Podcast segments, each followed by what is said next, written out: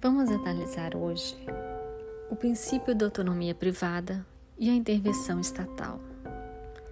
Pode o Estado intervir na vontade do sujeito para controlar de forma com a qual simplesmente o seu livre-arbítrio não legitime uma conduta?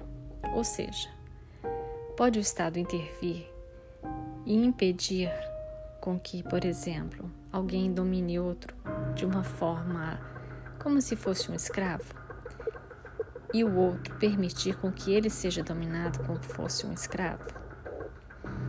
Bem, vamos analisar até onde a intervenção estatal pode ir.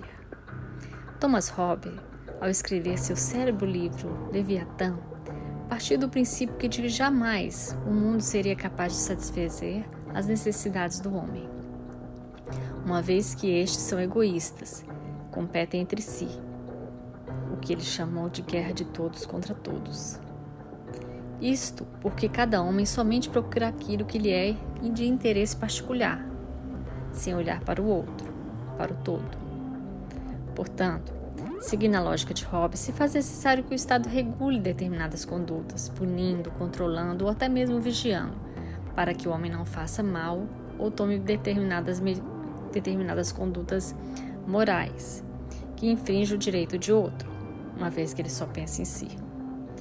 Tendo essa mesma ideia em mente, observa-se que o Estado, através dos tempos, tem sido constantemente motivado a atuar de forma superreguladora sobre as vidas do indivíduo, agindo muitas vezes, e na grande maioria delas, de modo a ultrapassar os limites de intervenção estatal e passa a interferir diretamente nas relações privadas.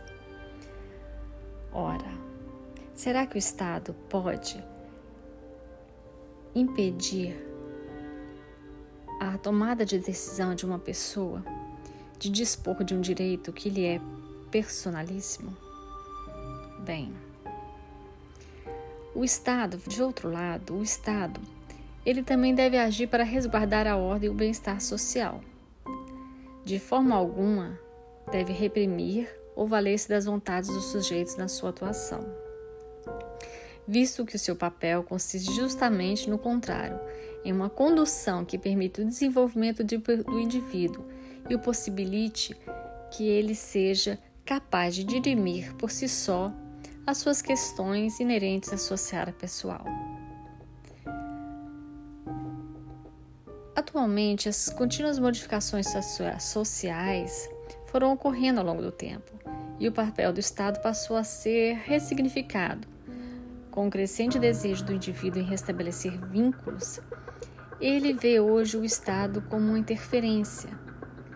O modelo, até então, dominado pelo interesse público, passou a, passou a, a não suprir as expectativas.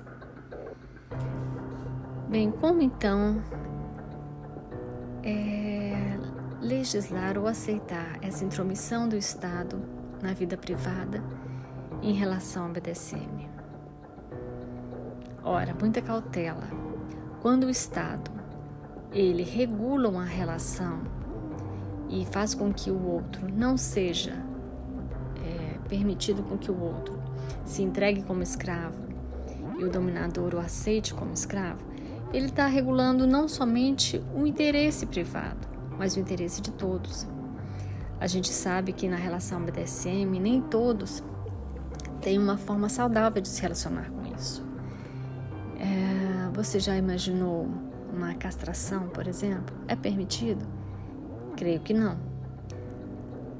Há uma lesão corporal definitiva nesse caso.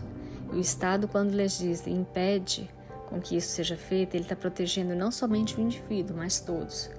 E quando o indivíduo vem falar que é, isso ultrapassa o limite do Estado, que legisla sobre o seu livre-arbítrio, ele está sendo egoísta em relação à sociedade.